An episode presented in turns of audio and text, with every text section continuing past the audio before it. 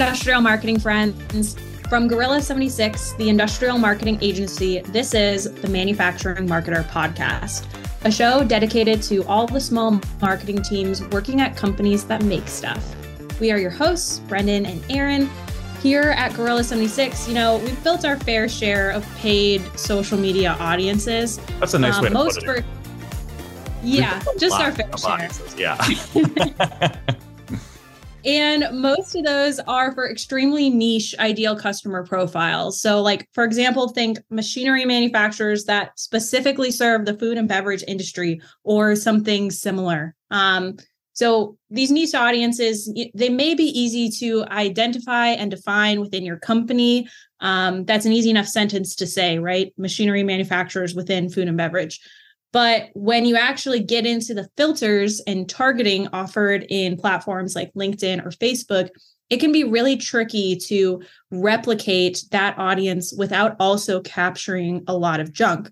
Mm-hmm. So, today we'll be diving into some alternative audience building methods that have helped us reach the exact right people for these super niche industrial audiences.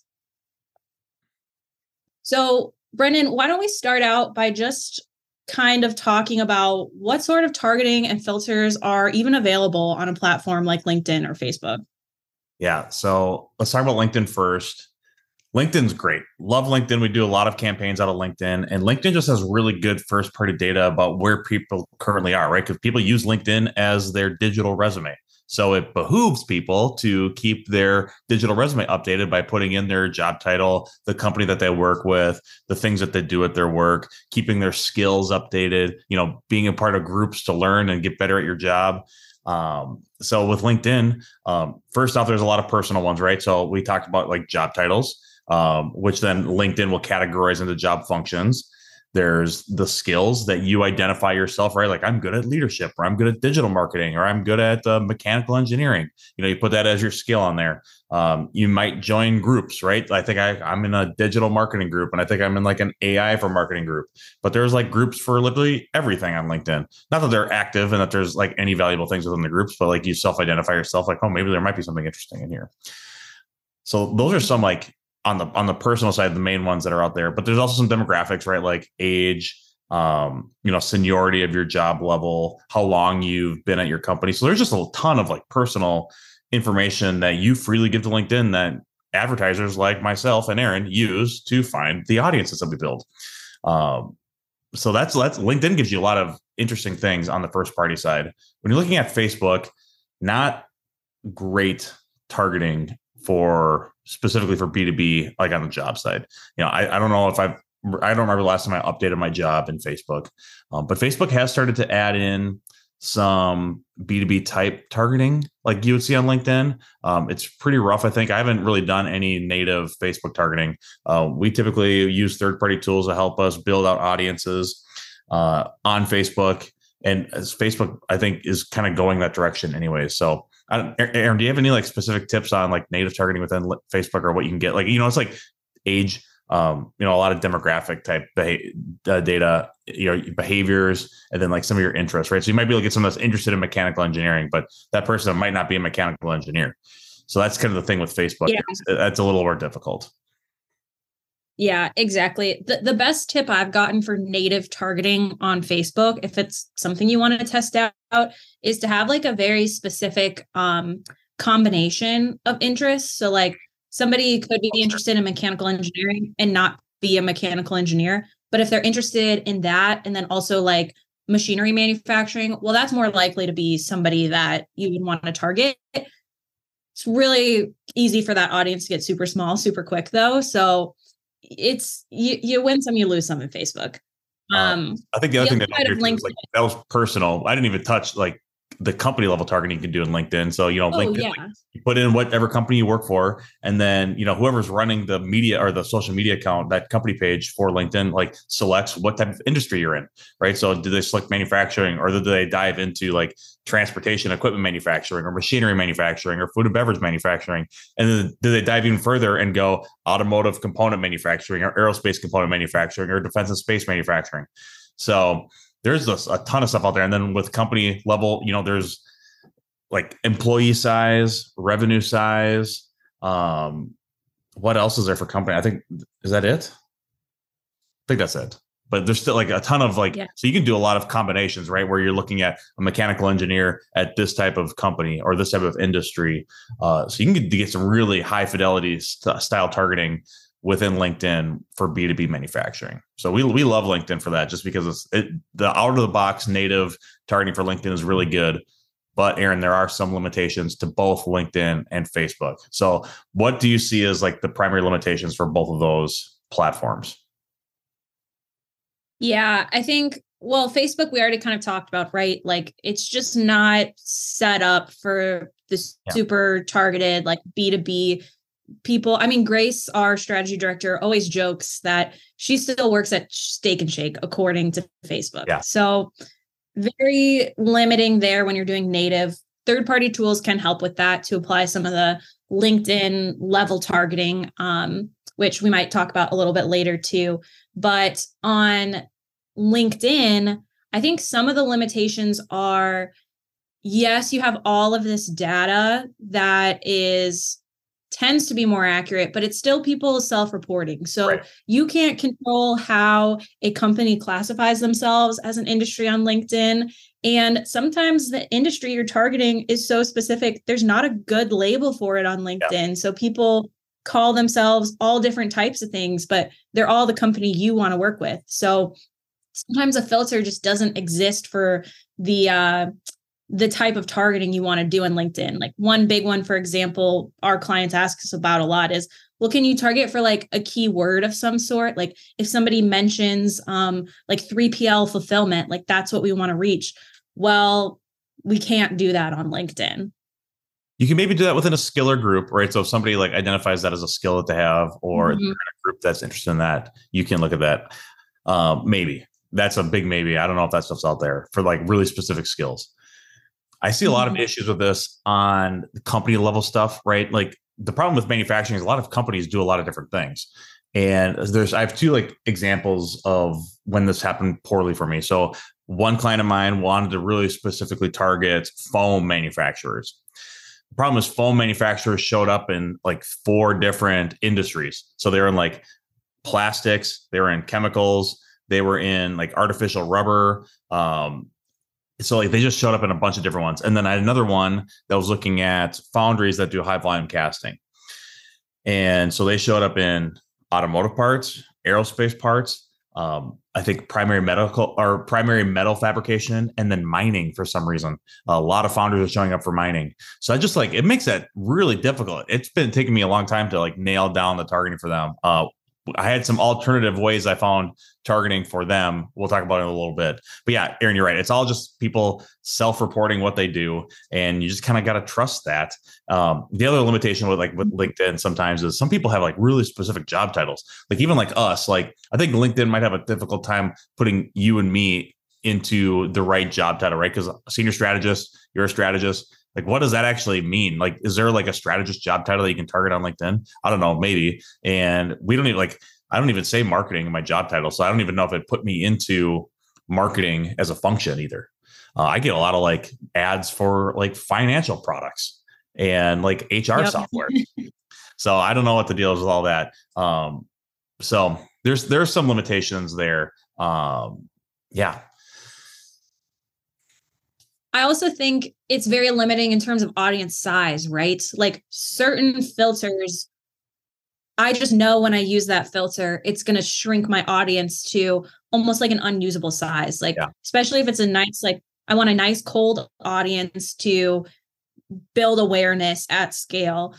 And I with the with maybe I have the specificity and I've identified the right people, but it cuts down my audience size to like yeah. 10K. Yeah. And I'm like, well, it's because I know this skill, like say I'm targeting by skills, that's one I find is really limiting.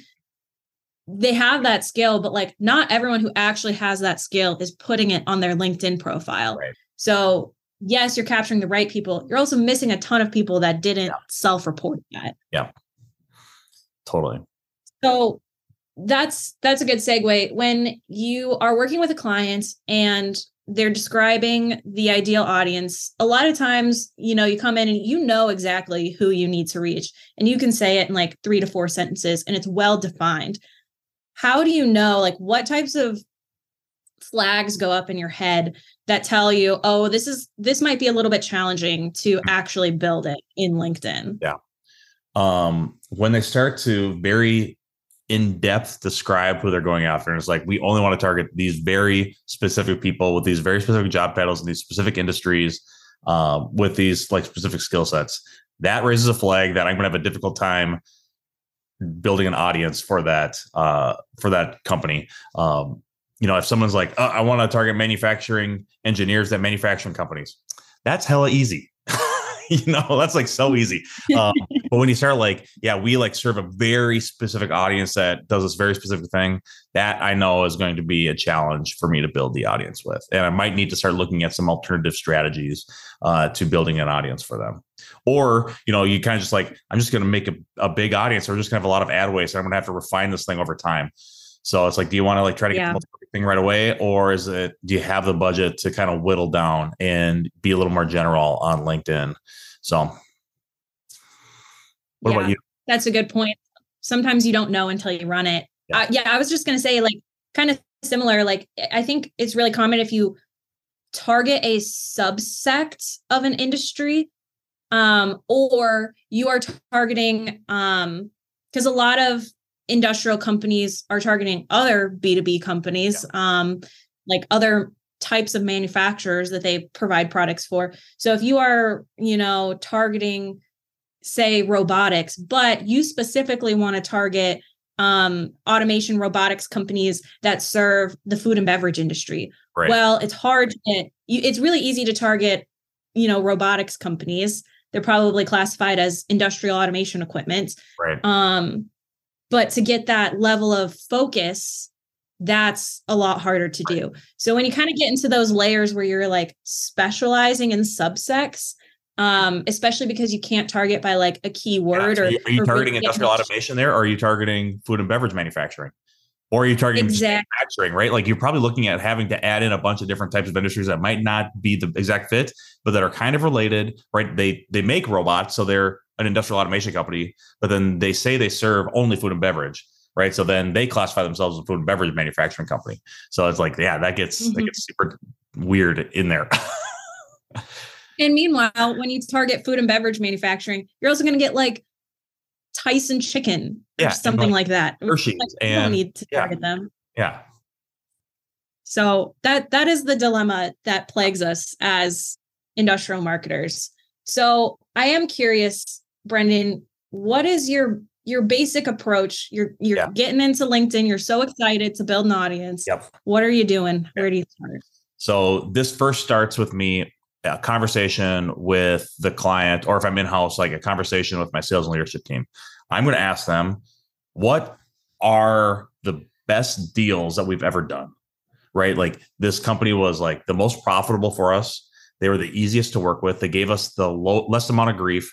They closed quickly, um, and then they've been happy customers for us, you know, for X amount of time. Okay, so now I know like this is like my this is the tar- audience we're going after. I'm looking at like maybe three or four of those, looking for the similarity. So yeah, I, I, build out my audience to find more of the people that are really easy and really profitable for my company to work with. So it starts with a conversation. And then from there, I just take the those things and I look like, okay, so what were the companies and what were the job titles or who were we working with? Then I just go and try to replicate that. Um, one thing I'll say, the first thing is geography. You know, get into LinkedIn, I look at geography. I always turn it now to permanent location instead of permanent and recent. So I'm usually like, it's like permanent, like Canada and USA. All right. So now we have the geography laid out. Next, I'll typically look at industry, right? I want to make sure that I'm targeting the right industries. Um, this is a play I I'll like build an audience out and then I'll play around with exclusions and then I'll come back and redo it again. Like I, I go through this exercise a, bunch of times until I get to the place where I think it's right. But typically, I'll start with the industries. So, like, so Aren, like with your um, your um, example of the robotics and food and beverage, I'd probably do something like industrial automation machinery plus food and beverage manufacturing. Um, I'll probably like stick with those two as my like my industries, and then I'll look at um, then I'll probably hit apply, and I'll just kind of see like where do the companies kind of set up inside of LinkedIn, right? So like do we have a lot of companies that are 10,000 employees plus or like a billion dollars plus for revenue? So I'll look at some of that stuff and like, okay, so I know like this company probably needs to have some employees, right? So I'm going to get rid of the, you know, the companies that say myself or like two to 10 employees or, you know, less than, you know, like I have a client that sells really large pieces of uh, like machinery that do thermal processing. Well, you know, almost all the companies that they work with had a certain amount of revenue, right? So like they were at four hundred million dollars in plus for revenue. So I got rid of like most of every at least everybody below hundred million dollars, right? So you can start like excluding like the companies that you know can't work with you, and then the companies you know you don't want to work with, right? Like it's a bear to work with a company that has ten thousand plus employees, right? You're dealing with a huge enterprise account. Mm-hmm. Uh, and they suck up a ton of budget. So a lot of times I'm, I'm, I'm automatically just like getting rid of them. I'll have a conversation with a client about this, but those companies are usually the first to go because they blow up your your audience size so much and they make you know you force you have a ton of budget. Um, and then from there, I'll look at job t- or uh, I'll look at job things. I'm actually very low on job titles right now. I prefer targeting based on job function with a so I'll be like engineering as my job function, and then I'll look at seniority, right? So I'll usually select like senior manager, VP, uh, C-suite, and I think director level is what the ones are there. Sometimes maybe owner, depending on the size of the company. So I'll look at those things, and then I'll I'll usually add in some sort of skill, right? So like we know like we want manufacturing and process engineers, so I'll just put a skill in for manufacturing and process engineering because they usually will include that in there. So that's typically how we'll go about it. Then I'll hit apply and look at like here's all the job titles and job functions that are available to me. Here's all the uh, and then the industries. Then i'll just start doing a bunch of exclusions. So i work in the exclu- exclusions a lot to get rid of like oh i don't want mechanical engineers. I don't want electrical engineers. Uh, i don't want buyers. Um, they throw in a ton of like you know technicians and all that kind of stuff like pop in there. So make sure you like i'm, I'm really uh really rabid about getting rid of job titles or job functions even. Like a lot of like you know you'll put in engineering then all of a sudden you have a bunch of like IT people showing up. It's like, what? Why is LinkedIn doing that? So like, I'll exclude out information technologies or whatever that stands for. Um, and that's that's typically how I do it. So I'll do a little more broad on the include, and then I'll be very tight on excluding people uh, in exclusion. So that's typically how I go about it. What about you? That's interesting. I I just find exclusion so tedious. I probably spend maybe a little bit more time than I should chasing my tail trying to get the um included criteria to be a good fit. I think I have the same approach to start, right? Work backwards from accounts that we know are a good fit, mm-hmm. look for the commonalities. Um, the combo of industries and job functions, I agree with you on job titles. I think when we were talking about filters that really limit the size of your audience, job titles is another big one. Um, and but job, again, sometimes the specific targeting of job titles increases your CPMs artificially. I think LinkedIn makes you pay for those, whereas like a job function is like more general, and so the bid amount is less for uh for ads at job functions for whatever reason. Yeah, like the ideal world is if I can target an audience effectively by like industry, job function, and job seniority with like a handful of exclusions. Yeah.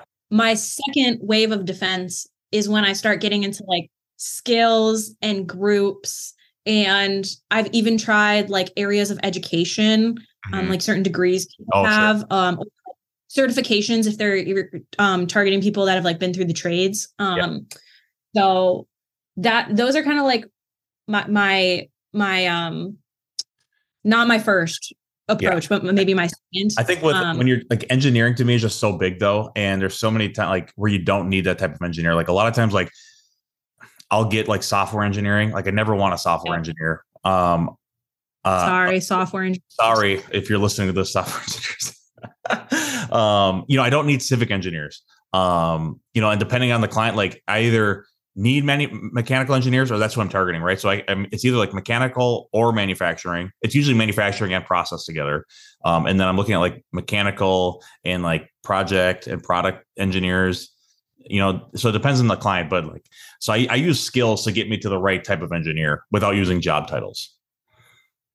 Yeah. So do you ever find that like skills are overly limiting for your audience or how do you make sure they don't you, make it too small? I think if you pick a a more common skill right? Like if you try to get down into like um oh i don't even know an example but like engineering is too broad of a skill obviously. Like i'm already targeting on job functions but i feel like getting down that one layer to like you know what the job title would have been right like okay so these three accounts we we worked with a manufacturing engineer for all three of them so it might make you want to go and talk to a manufacturing engineer I don't want to do that now. I, am going to skills where I'm just typing in manufacturing engineering or manufacturing. Um, and that'll usually get me a large amount of people because like a lot of people are going to put manufacturing engineering as their skill if they're a manufacturing engineer. Um, like I think mm-hmm. one of my mm-hmm. skills is marketing. Like that's pretty broad. Uh, but if you wanted to target a marketer, like that'd be a good way I think to go about it. So um, yeah, but yeah, you can get like super deep and then you get like five people. It's like, yeah. So you have to like kind of just figure out what skills are out there and kind of just play around with it, I think. Yeah. I, I feel like we're already kind of veering into this territory, but like, are there any other sort of maybe lesser known filters or audience building tactics that have really helped you in the past? Mm-hmm. Yeah, to me, it was just like that. Um, that recent flip of going from job titles to job functions has been helpful. Um, I feel like I create a larger audience for myself that I can target at a less expense. So like using job functions, I think is important in LinkedIn. Um, and I, I still I like using groups too. Um, it, it kind of just like it rounds it out a little bit more, um, especially for more niche job titles. Uh, there's usually a group that will support that. You're not going to capture everyone, um, but at least it feels mm-hmm. like you're capturing more of the audience if you hadn't used the groups. Um, and then yeah, just like whittling away on company industries has been big um, once you like get into building that out. So I don't know. I don't think there's any like magic bullet here um, on these. You know, if your companies are there, they're going to be there. I think the more magic bullet stuff we're going to come later when we talk about um, you know building lists and other things that you can do. So yeah, yeah. I I don't have much to add there too. I think the the skills and groups are maybe the ones that people don't think about as much yeah. that can be helpful. Um, but yeah, I agree there. I've definitely tried it and and failed. Yeah. Um, like it doesn't give me what I want. So it, yeah, exactly. No silver bullet. Um, we did talk about some third party tools. Um, and I wanted to come back to that because a lot of this conversation is centered around LinkedIn. But what third party tools have you used for Facebook? Yeah. How is it similar or different to targeting in LinkedIn? Yeah. So we use metadata here. Um, it's a good, it's a good software from what I can tell. I have no idea how they actually get their data. Um, but I've been using it in a couple campaigns and I've been having success using metadata audiences. Um, one thing I love in metadata for niche audiences is targeting off of SIC codes, um, which, you know, the company has to classify themselves. And that's like I, I think it's like like a governmental uh, classification. So uh, I think it's a little easier to target in on what you're looking for, right? Like um, if you like, so if you're trying to target uh, a robot, like a robotics manufacturer that serves food and beverage, I think they have to put themselves as a robotics manufacturer. So it's a little easier to get to them, I think, than you know on LinkedIn where they can classify themselves however they want.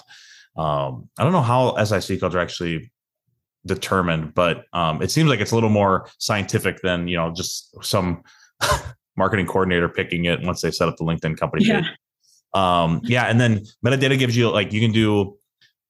Is there a job function? No, there's not job function. There's job title. Um, you know, geography, industry, um, employee size, revenue size, and then you can do like job title exclusion. Seniority. Yep, and seniority. Yep.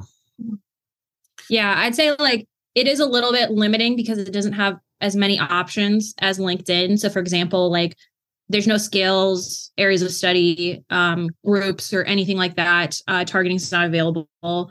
Um, it's definitely better than Facebook native targeting for B2B, but there's still different limitations. I think when I'm using a third party tool like that, my mindset is okay, I want to cast a wider net because I know it, it's more targeted than what I would get natively but also I'm paying less to reach these people usually on Facebook. So it, it, it's worth it to cast a wider net and probably be catching more of the right people. Um, rather rather than LinkedIn, you know, you want it to be as tight as possible because your your CPMs are probably like 50 60 dollars where on um, Facebook they're probably like $10. Exactly. Yep. Yeah, we like metadata. It's metadata is expensive if you're like, you know, running your own marketing program for a, you know, small to mid-sized manufacturer. Metadata is probably not the move for you. And then I would probably say Facebook is not the move either. Um, unless you're just doing some sort of retargeting. Um, I just feel like you need the uh, you need the tools that LinkedIn gives you natively to run programs through. Whereas like, yeah, what is metadata like 24k a year or something? It's expensive. I think they just rolled out some monthly pricing, but it's oh, still, yeah. I think, a couple hundred bucks a month. So. Oh, okay. Well, that's not as bad. Um, but yeah, still, still expensive. But maybe you know, it's worth it for you if you like, especially like if you're more like targeting an operator type person um, compared to you know like an engineer or business owner or purchasing. Um, those people are more on LinkedIn from what I've seen. So, do you mean Facebook? Oh, the yeah the the, the operator type people are more, are more on Facebook from what I've seen. Yeah. Mm-hmm. Um, another thing we already kind of alluded to is the magic of list uploads yeah. and the opportunity to be specific there. So that is an option in both LinkedIn and Facebook, I believe, is to upload a list of existing contacts or prospects that you have. Um, when do you make that decision? How do you determine if it's best to use a list upload or native targeting? Yeah. Um, if I don't know, if I just, it's kind of a gut feeling now. I, I've built so many audiences where like I can just tell like I'm not going to reach the people I need with native targeting. Like I like I can't get the filters right to get me to a place, or like I just end up with like such a small number in native targeting. It's like ah, I probably should just try something different to see if there's a better list or see if there's a better way with lists. Mm-hmm. Um, yeah, I prefer co- company lists, right? Because contacts can move, right? So I like company lists more. Um, I think that it just gives you a better opportunity to target more people within the company than just doing a big contact list.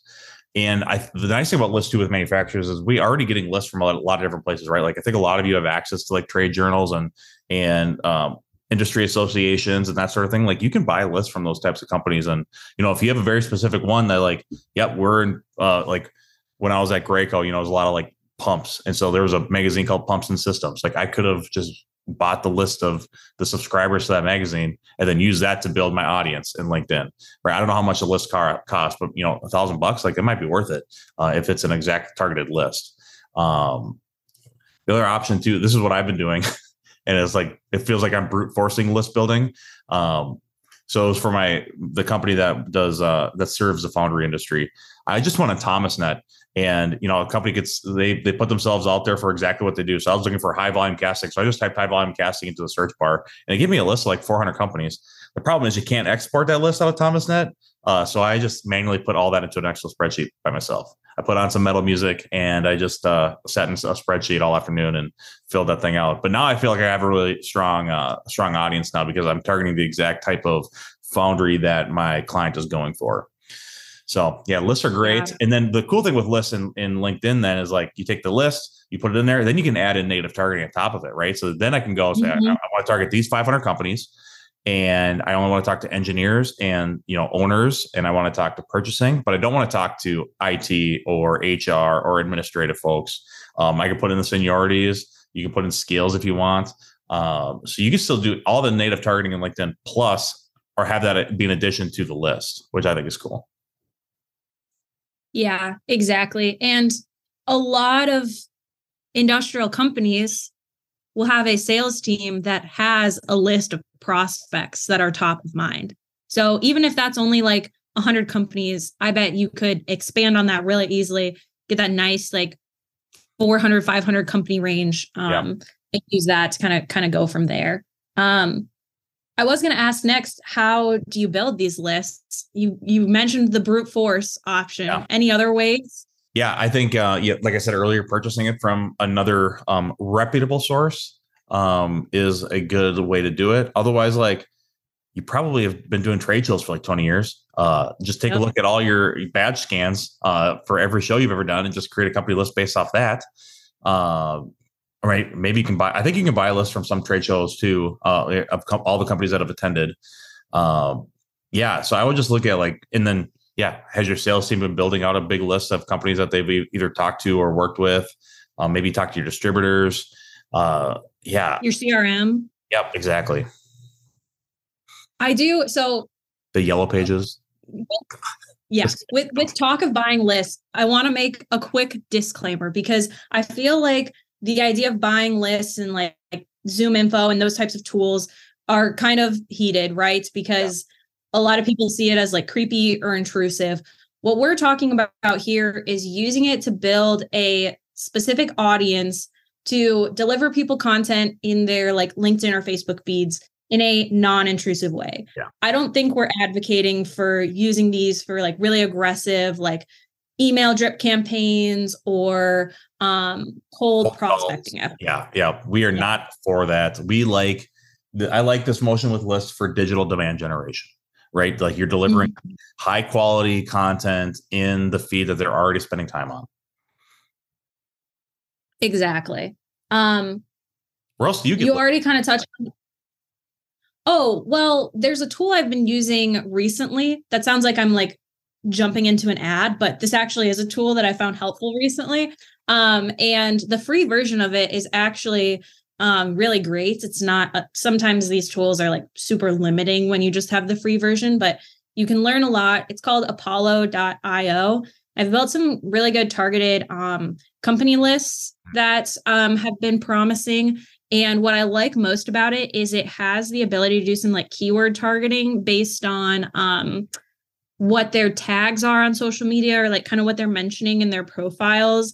And I find that that's pretty accurate, especially if um, your tags are specific enough. So, for example, like machine learning is really broad, like Microsoft does machine learning. Right. But if you're looking specifically for like a robotics company, well, if you say the word cobots, Microsoft is not tagging yeah. that on their social media. So if you're really strategic about the keywords you use, that can help you be really targeted. And then it has all the filters that like LinkedIn would have, um, and even some beyond that, like mm-hmm. company um, size and job titles and all that good stuff. So I like that. The the trick is when you need to export stuff, it's worthwhile to have a, a paid subscription, but you can at least test proof of concept really yeah. well with a, a yeah. account. Um, I've used D&B Hoovers in the past. Like there's a lot of places to, to build a, a, a, decent list from. So yeah, mm-hmm. I like, so like you can brute force it with Thomasnet. I think you can export from D&B, but that is, can get expensive. ZoomInfo, um, Apollo. There was one other one that we were talking about in Slack. Peyton mentioned it. I don't remember what it was called now. I think that was Apollo. Was it Apollo? Okay.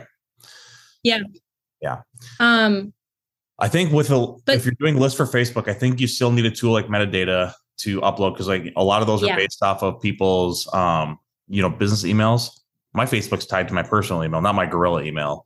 Uh, right. So like you're not gonna find me um, on Facebook unless you are have a third party tool that can, you know, correlate my work email to my personal email. So if you're doing Facebook, you're probably or Instagram, you're probably going to need to use some sort of tool like metadata.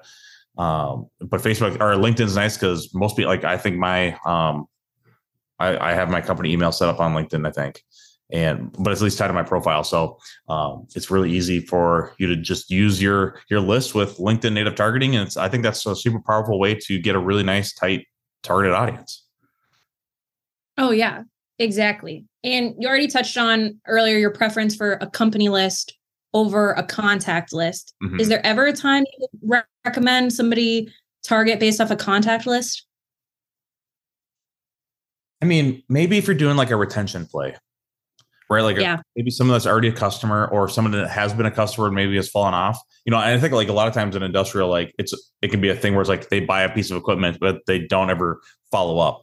Um, or they may not, you know, it's not like a recurring revenue model like uh, uh, with SaaS usually.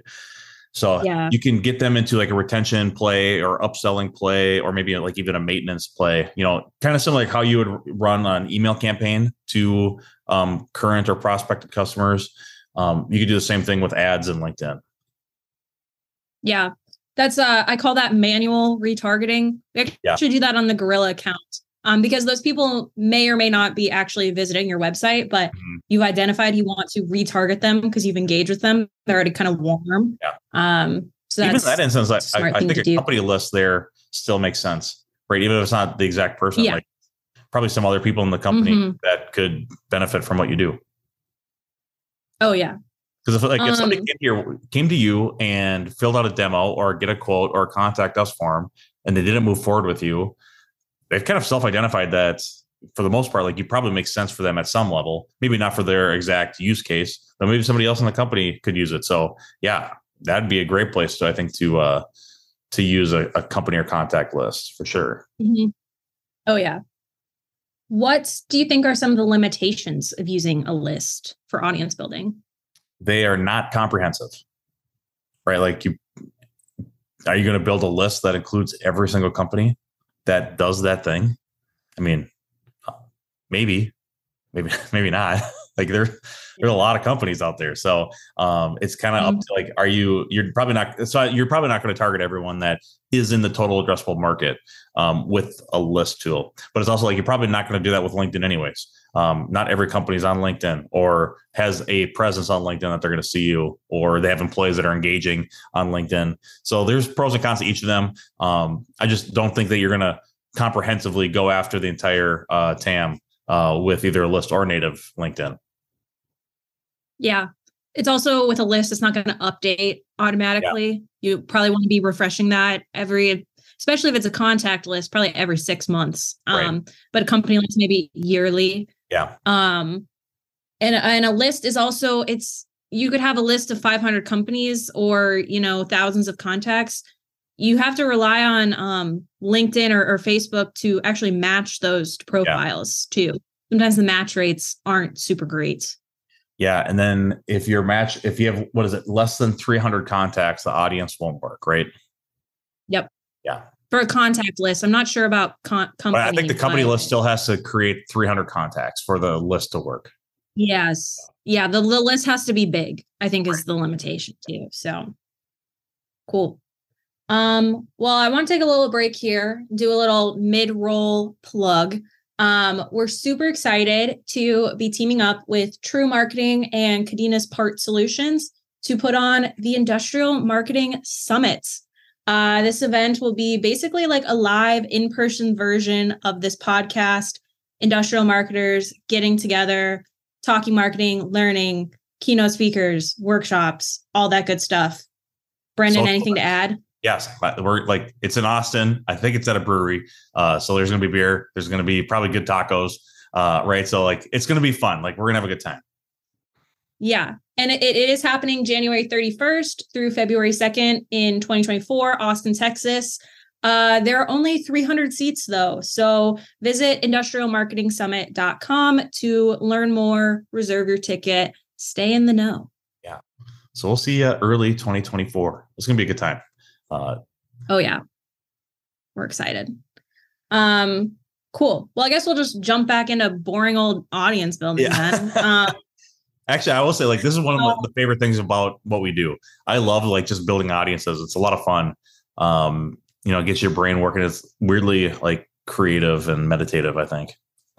yeah. It's kind of like a puzzle. Like you're kind yeah, of like figuring out this like logic yeah. puzzle.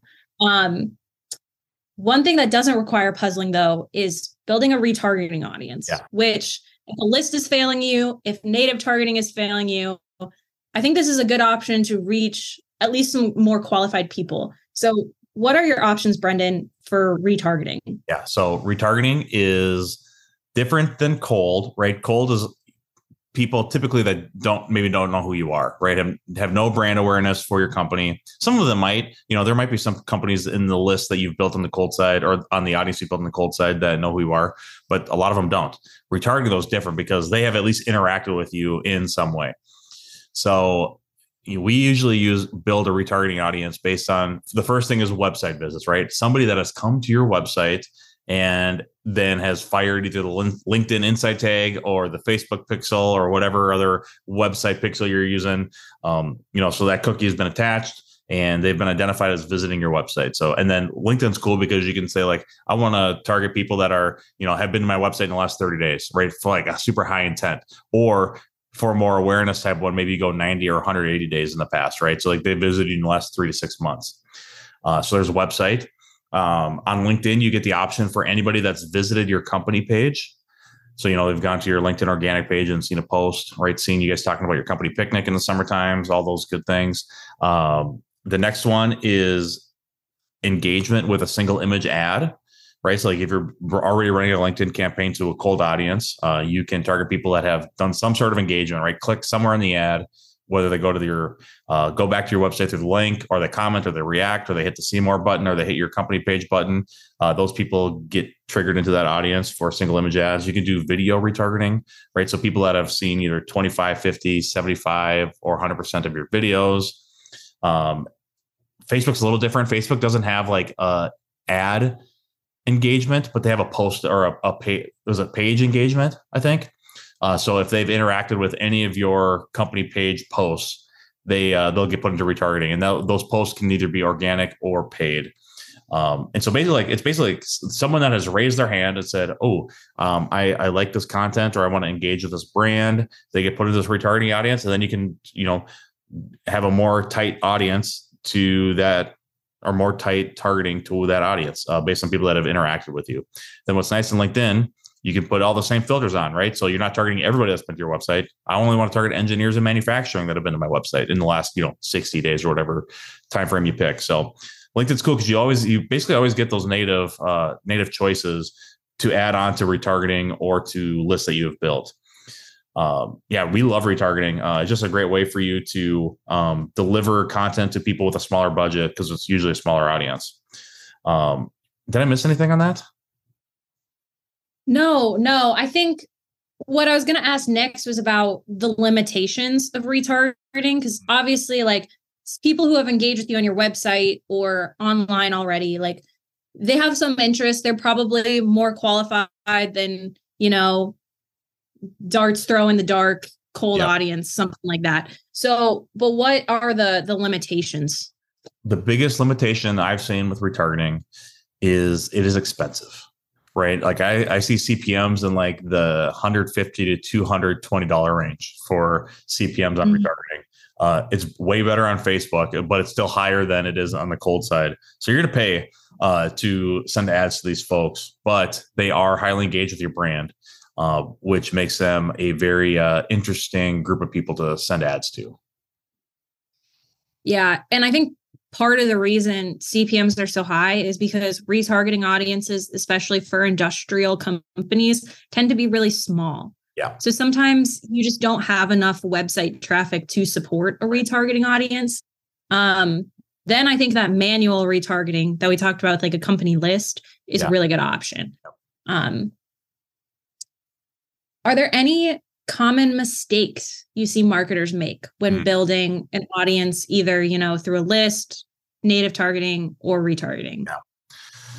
I think thinking that they're going to build a massive list or a massive audience is the biggest thing, right? Like, because like oh, I want to make sure I capture everyone, so I'm going to build this really big list. But it's like, man, you're going to pay a lot of money to and have a lot of ad waste. I think if you if you're trying to target a niche audience with a paid with you know with LinkedIn native targeting, so just find a way. I think find ways to like really like cut out the the chaff and only target the the right people. Um, and then I think just making the wrong like making the wrong selections sometimes, or not like maybe th- like maybe going too niche on things and not thinking about like how are things related right? It's like going back to your example with with robots and food and beverage like definitely pick industrial automation because those are robotic companies but really like yeah you might need to add in food and beverage and then do some exclusions to get rid of like the food companies. Um like you just and I think another thing too is like not like looking up the companies that you want that you have worked with in the past on LinkedIn and seeing like how they're classifying themselves. Yep. Like with the with the founder audience, one thing I noticed is like, oh yeah, I looked at like I think 10 different customers of my client and there was like three or four different industries within those 10. So I was like, oh crap, this is going to be difficult because they all classify themselves differently. So not doing uh, like not doing any research pr- prior to is probably the biggest one. And then yeah, just either like making it way too big or way too small for like what you're trying to do. Um, I think those are probably some of the main mistakes that I've seen made. What about you? Have you noticed yeah. any? I would add um like assuming your audience is perfect after you've built it, oh, right? Yeah. Like we've yes. we've focused a lot of our conversation on building the audience, but I think the biggest you can mistake you can make is to just set it and forget it. Yeah. Um, because like you said, there's a lot of tweaks that happen once you see performance. Yeah. Yeah. Um, for sure. You want to be in there and refining the thing all the time. Um, and I, I look at it both from you know the targeting side and then I also look at it from the budgeting side, right? Like I'll usually make a guess. Like I'll say like I think we'll have CPMs of sixty dollars on LinkedIn. And I'll base my budget off of that, and like and based on like the reach too. But you want to go in like probably 30 days later and look what were my real CPMs to hit this audience and then what was my real reach percentage, right? Like, because LinkedIn's going to say your audience is 90,000 people strong, but it's, you know, 80% of those people didn't go to LinkedIn that month, right? So your real reach is only 20%, right? So if you have an audience the size of 100K, you only reach 20% of those. So 20,000 people. And then your C, like if your CPMs are way higher or way lower than you thought, your frequency is going to be all over the place. So I like make sure you go in like a month later and just, just kind of see like were your assumptions correct or not with your budget and your audience, and then go back and refine, and then jump in like, and then not going to the demographics report. Like this is how you like you know click on the campaign, hit demographics, then look at what job titles and job functions and industries mm-hmm. interacted with your ads or saw your ads or clicked on your ads. Um, and then you know eliminate the ones that don't make sense for your business. Um, not doing that is a big mistake because you're like you're just throwing money away. Exactly. I want to end, we're kind of wrapping up here. I want to end with maybe a controversial question. Mm. Are there any cases where an audience is too niche mm-hmm. to be reached on paid social and paid social just isn't a good idea? I don't I don't think so. I think there's bad ways to approach campaign structures for those types of audiences. Um, but I, I, think it's always worth it to try out a paid social motion. You might, I, I, it's okay if you disagree with that. Um, even if you have a really small audience, that you know, as long as it's more than 300 people, you can target them on LinkedIn. Um, mm. So I think I think that is still I think it's still worth it. But I would just say like you know when you have a really big audience, I like to do like you know one campaign and then try to get them into retargeting to really limit like my budget. But you can't do that when you have a really small audience, right? Because you know, getting a frequency of three in a cold campaign is probably not enough or four. Like you probably need to like bump or, and, or run multiple campaigns with, you know, frequency of three to four. So they see your ads, you know, 12 to 15. Like, I guess what I'm saying is like, if you have a small audience, you probably have to do more cold targeting than you do retargeting.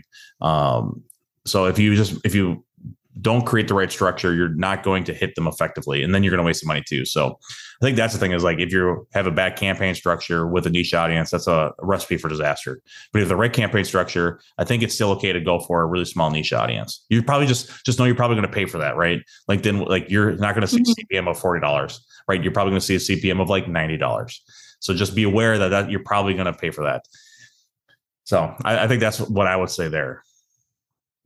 Yeah, I, I would agree. It's always it's always worth the shot. Um, when you're testing it out, though, are there any red flags that tell you like, gosh, we're, we're just yeah, this audience isn't working out on paid social? Yeah. So th- this can be like a two part problem.